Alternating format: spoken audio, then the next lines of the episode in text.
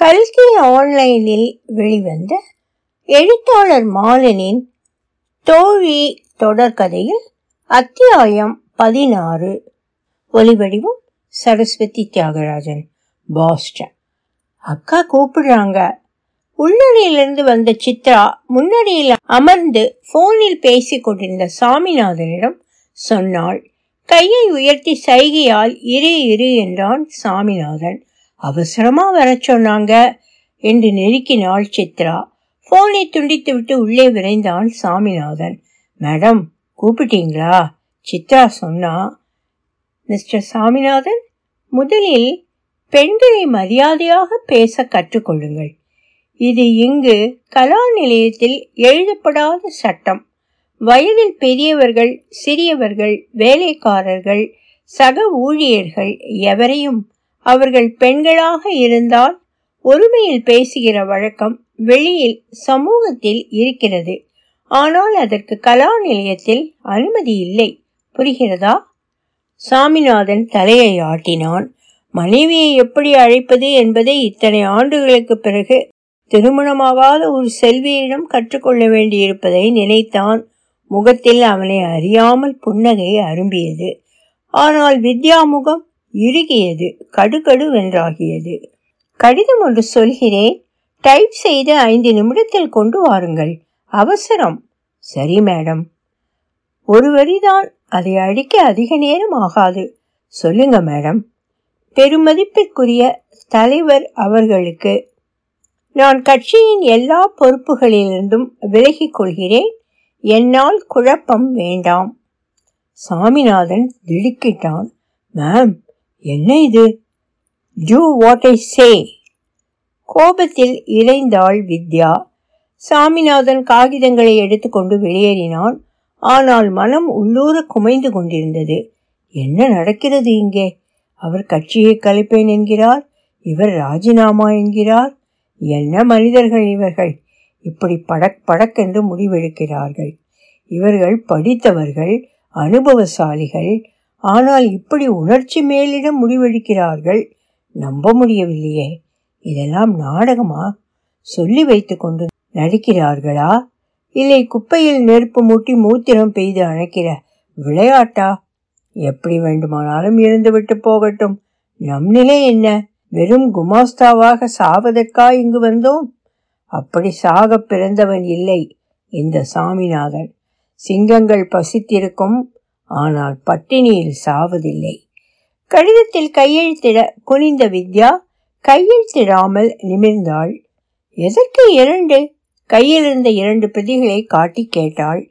அவருக்கு ஒரிஜினல் நமக்கு ஒரு காப்பி வேண்டாம் நமக்கு காப்பி வேண்டாம் என்று ஒரு பிரதியை சுக்கு நூறாக கிழித்தாள். ஒன்றில் கையெழுத்திட்டாள். இதை நீங்களே கொண்டு போய் கொடுங்கள். பெரியவரை நேரில் பார்த்து கொடுங்கள். எவ்வளவு நேரமானாலும் காத்திருந்து பார்த்து கொடுங்கள். வேறு யாரிடமும் கொடுக்க வேண்டாம். என்ன ஆனாலும் சரி இதை கொடுக்காமல் திரும்ப வேண்டாம். காரில் கிளம்பிய சாமிநாதன் தெருமுனையில் இருந்த ஜெராக்ஸ் கடையில் கடிதத்திற்கு ஒரு நகல் எடுத்து மடித்து சட்டை பைக்குள் வைத்து கொண்டான். சாமிநாதன் கொண்டு வந்த கடிதத்தை பிரிக்காமலே பெரியவர் கேட்டார் என்ன சொல்றாங்க உங்க மேடம்? நீங்களே பாருங்க. உங்களுக்கு தெரியாதா? இதையெல்லாம் தெரிந்து கொள்ளத்தானே நீங்கள் அங்கே அமர்த்தப்பட்டிருக்கிறீர்கள்? சாமிநாதன் மௌனமாக தலை குனிந்து நின்று கொண்டிருந்தான். பெரியவர் கடிதத்தை பிரித்தார் கடகடவென்று சிரித்தார். இரண்டு மணி நேரத்தில் எத்தனை பேரை உன்னால் திரட்ட முடியும்? என்று சாமிநாதனை பார்த்தார். ஒன்றும் புரியாமல் சாமிநாதன் அவர் முகத்தை பார்த்தான். இன்று மாலைக்குள் இருநூறு பேர் வித்யா வீட்டின் முன் கூட வேண்டும். தலைவி வா தலைமை ஏற்கவா என்று கோஷம் போட வேண்டும். முடியுமா உன்னால்? சாமிநாதன் முகம் மலர்ந்தது. முயற்சிக்கிறேன் என்றான். எத்தனை ஆட்கள் என்பது முக்கியமில்லை. ஆனால் அவர்கள் வரும்போது அங்கு பத்திரிகைக்காரர்கள் இருக்க வேண்டும். அது அவசியம். புரிகிறது. என்று தலையாட்டினான் சாமிநாதன். பெரியவர் வீட்டிற்குள் நுழைந்தபோது வித்யா தொலைக்காட்சியில் ராமாயணம் பார்த்து கொண்டிருந்தாள். ராஜ்யத்தை துறக்க விரும்புகிறவர்கள் ராமாயணம் பார்ப்பதில் ஆச்சரியமில்லை. ஆனால் அரசியலில் ஜெயிக்க நீ பார்க்க வேண்டியது மகாபாரதம் என்றார் பெரியவர். இந்த உபதேசத்தை கட்சியை கலைக்க நினைக்கிறவர்கள் செய்வதுதான் வினோதம் என்றாள் வித்யா. நீ இப்படி செய்வாய் என்று நான் எதிர்பார்க்கவில்லை என்றார் பெரியவர். தைரியமான பெண் தாக்கு பிடித்து நிற்கிற வீராங்கனை ஜான்சிராணி வேலு நாச்சியார் என்றெல்லாம் நினைத்திருந்தேன். நீங்கள் கட்சியை கலைப்பதாக சொல்லிவிட்டீர்கள் அப்புறம் நான் ஆளில்லாத களத்தில் வாழ் சுழற்றினால் கோமாளித்தனமாக இருக்காதா? பெரியவர் சிரித்தார். அப்படி ஒரு அபிப்பிராயம் இருந்தால் நான் அவகாசம் தருகிறேன். கருத்து சொல்லுங்கள் என்று கேட்டிருக்க மாட்டேன். யாரையும் பார்க்காமல் எவரிடமும் கேட்காமல் பத்திரிகைக்கு அறிக்கை அனுப்பியிருப்பேன். அப்படியென்றால் இது ஒரு வைத்தியம் அதிர்ச்சி வைத்தியம். யூ மீன் ஈசிடி அதெல்லாம் எனக்கு தெரியாது. மன அழுத்தம் அதிகமானவர்களுக்கு மனநலம் குன்றி சோர்ந்து போனவர்களுக்கு இப்படி ஒரு சிகிச்சை கொடுப்பார்கள் என்று கேள்விப்பட்டிருக்கிறேன். ஆங்கில படம் ஒன்றை திருடி இங்கு ஒரு படத்திற்கு கதை பண்ணினார்கள். அதில் கதாநாயகனுக்கு மனநிலை பிறழ்ந்து விடுகிறது. அப்போது இப்படி ஒரு சிகிச்சை கொடுப்பதாக காட்சி வைக்கலாம் என்று யாரோ சொன்னார்கள். நான் டாக்டர்களிடம் விசாரித்தேன். அரிதனும் அரிதாக தேவைப்பட்டால் மருந்துகள் பயனற்று போய்விட்டால் கரண்ட் செலுத்தி அதிர்ச்சி வைத்தியம் செய்வதுண்டு என்றார்கள். அதுவரை கரண்டில் கை வைத்தால் உயிர் போய்விடும் என்றுதான் நினைத்து கொண்டிருந்தேன். சரி இப்போது யாருக்கு மனநல பிரச்சனை? கட்சிக்குத்தான். சுயநலம் அதிகரித்து விட்டது. சரியான முடிவெடுக்க தடுமாறுகிறார்கள். யார்? முருகையனா? நான் எந்த ஒரு தனிநபரை பற்றியும் யோசிக்கவில்லை. ஒட்டுமொத்தமாக நினைத்து பார்த்தேன். அப்படி என்ன தவறாக முடிவெடுத்து விட்டார்கள்? ஒருவேளை முருகையன் சொன்ன ஆளையே நிறுத்தியிருந்தால் ஜெயித்திருப்போமோ என்னவோ? நான் இந்த இடைத்தேர்தலை மட்டும் மனதில் வைத்துக்கொண்டு யோசிக்கவில்லை. கட்சிக்காரர்கள் நீ உள்பட ஒரு அடிப்படையை புரிந்து கொள்ள வேண்டும். ஆனால் அதில் தவறிவிட்டீர்கள். என்ன? இது வழக்கமான அரசியல் கட்சி அல்ல. சித்தாந்தங்களால் நாம் ஜெயிப்பதில்லை. பத்திரிகைகளால் நாம் ஜெயிப்பதில்லை. அறிவு ஜீவிகளால் நாம் ஜெயிப்பதில்லை.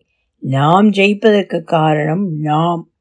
அதாவது தலைமை தலைவர்தான் இங்கு எல்லாம். மற்றவர்கள் எல்லாம் பூஜ்யம். தலைவர் என்ற ஒன்றுக்கு பின்னால் பூஜ்யங்கள் அணிவகுத்தால் மதிப்பு கூடும். தலைவரை முந்திக் கொண்டு பூஜ்யங்கள் நின்றால் மதிப்பு குறையும். கணக்கு பிரமாதம். நான் இரண்டாவதாக சொன்னதுதான் இந்த இடைத்தேர்தலில் நடந்தது. அவர்கள் உன்னை முந்திக் கொண்டு நிற்க நினைத்தார்கள்.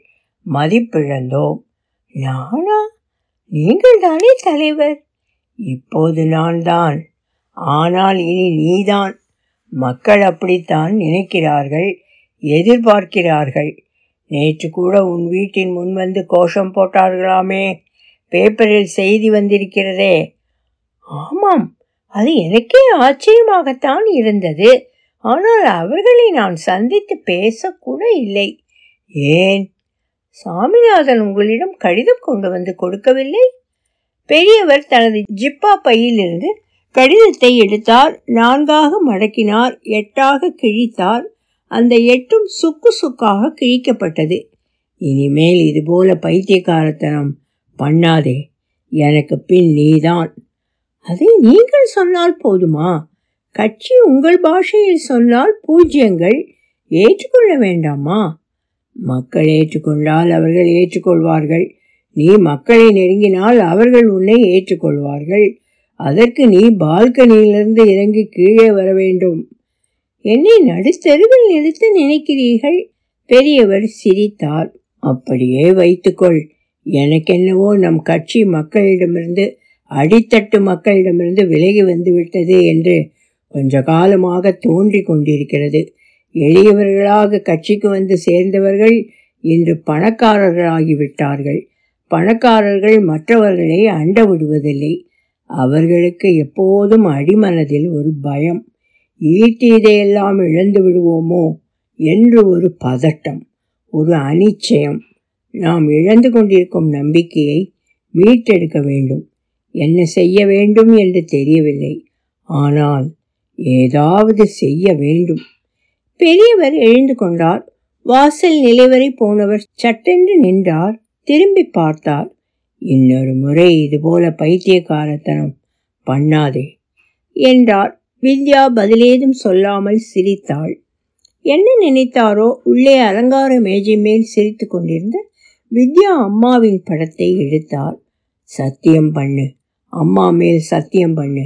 எந்த கஷ்டம் வந்தாலும் எந்த சோதனை வந்தாலும் கட்சியை விட்டு போக மாட்டேன் என்று சத்தியம் பண்ணு என்றார் வித்யா தயங்கினாள். பெரியவர் அவள் முகத்தையே கூர்ந்து பார்த்து கொண்டிருந்தார்.